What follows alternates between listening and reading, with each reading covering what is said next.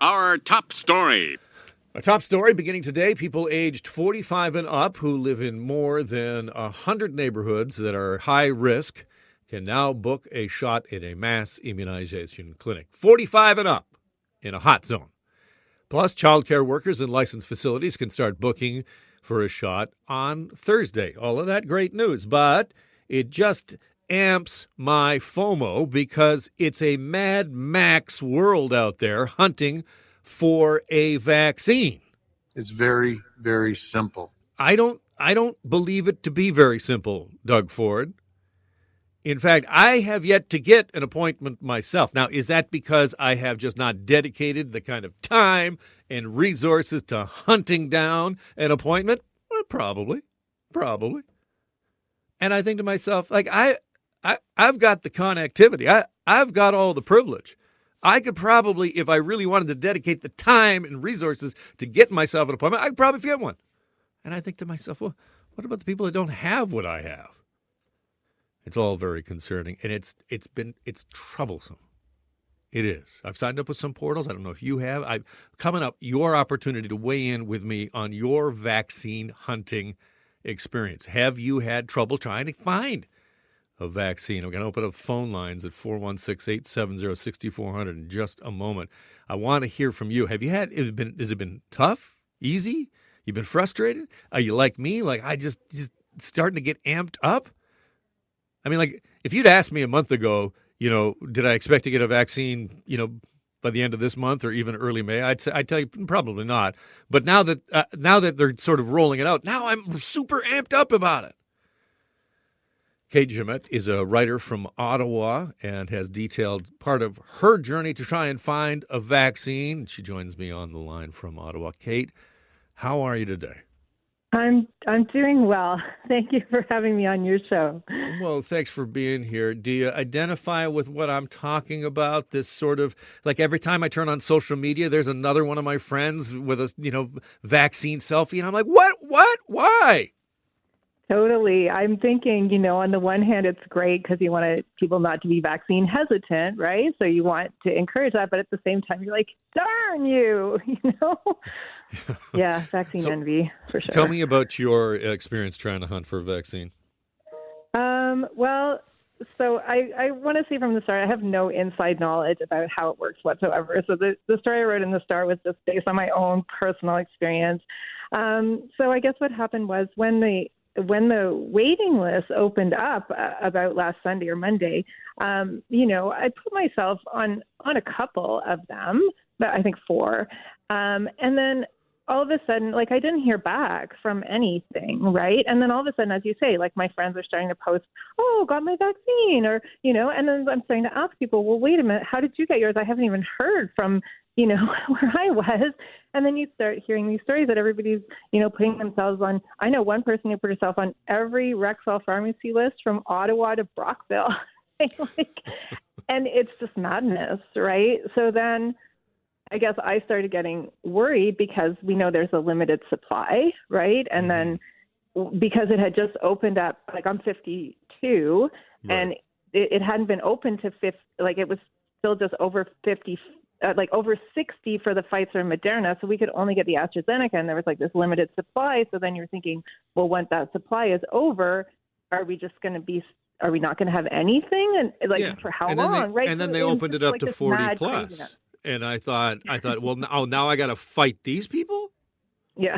So it just kind of became a bit mad, and I'm actually, I don't think this is the proudest moment of my life, you know, when I was running around like a mad woman trying to score a vaccine. And I think it's what you said, like, you know, there are people who need it more, right?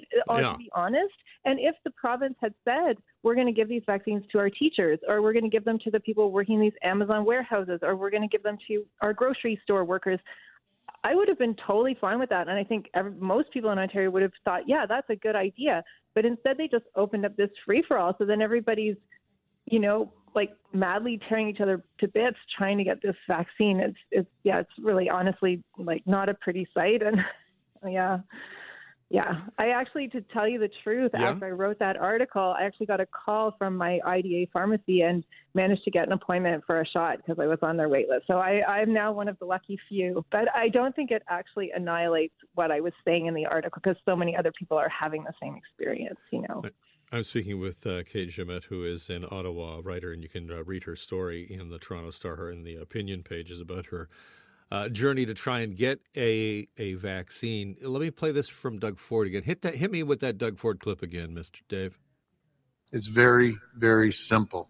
That's what the provincial government is saying about trying to get yourself a vaccine. Your reaction to that?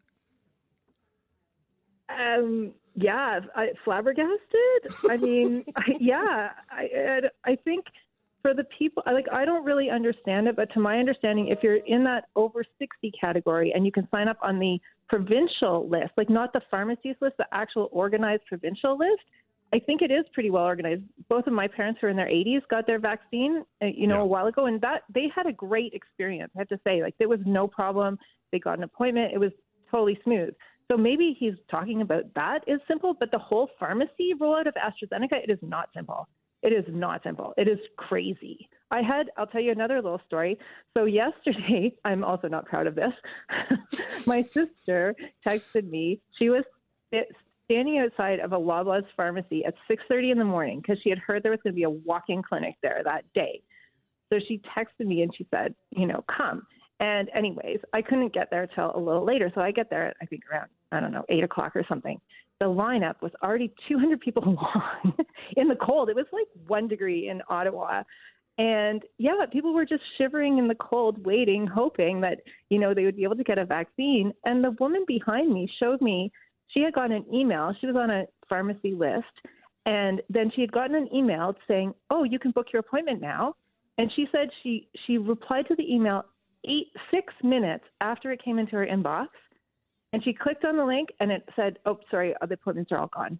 Like, too late. 6 minutes. I know, it's crazy, right? I had a bunch of friends who had appointments just this last weekend at pharmacies, and then the pharmacy canceled them all. And just the kind of emotional roller coaster that you go through. Like, that's the thing. I don't think it's the pharmacy's fault because the pharmacists, I'm sure, are having a terrible time, right? I mean, they're on the front end of this, and they don't know when they're getting, from like what I understand, they don't know when they're getting supply. And then the other thing is, because everybody is putting themselves on multiple wait lists, you might end up with a wait list where three out of four people you call might have already gotten it somewhere else, right? So you can imagine the frustration that they're wasting their time calling all these people who are on multiple wait lists. It's just it's a really inefficient. It does all come back to, I'm so amped up about it because I don't have an appointment and I'm not, I don't know when I'm going to get a shot, but yet at the same time, I realize, well, I'm not as high risk as others, right, although I am an essential worker. And then it's, you go back and forth and back and forth. And it's true. Oh my God, it's just kind of exhausting, isn't it, Kate? Yeah. And I think if we knew if I knew that if I stepped back, someone else would step forward who needed it more, then I think most people would step back. I would step back. But the thing is, you don't. You just know someone else is going to grab that, some other random person is going to grab that spot. And it was interesting what you said about India before, because I was actually just talking to a friend of mine who's from India. She's Canadian. And I mean, it's terrible there, right? And I don't blame the Indian vaccine manufacturers for keeping their vaccine. Right? You can't blame them for not wanting to export it to Canada. Canada should be able to get its act together, right? So it's, yeah. Kate, thank you so much for coming on. Please be well. We'll hopefully check back in with you when you have your second shot, and then you've got to shoot yourself out into the wider world, just a giant bacchanal that we'll all be enjoying once it's all over. Well, thanks for your show, and I hope, the people will have their say on your call-in. Yes, they will have their say. Thank you, Kate. I appreciate it. Thanks. Okay, bye-bye.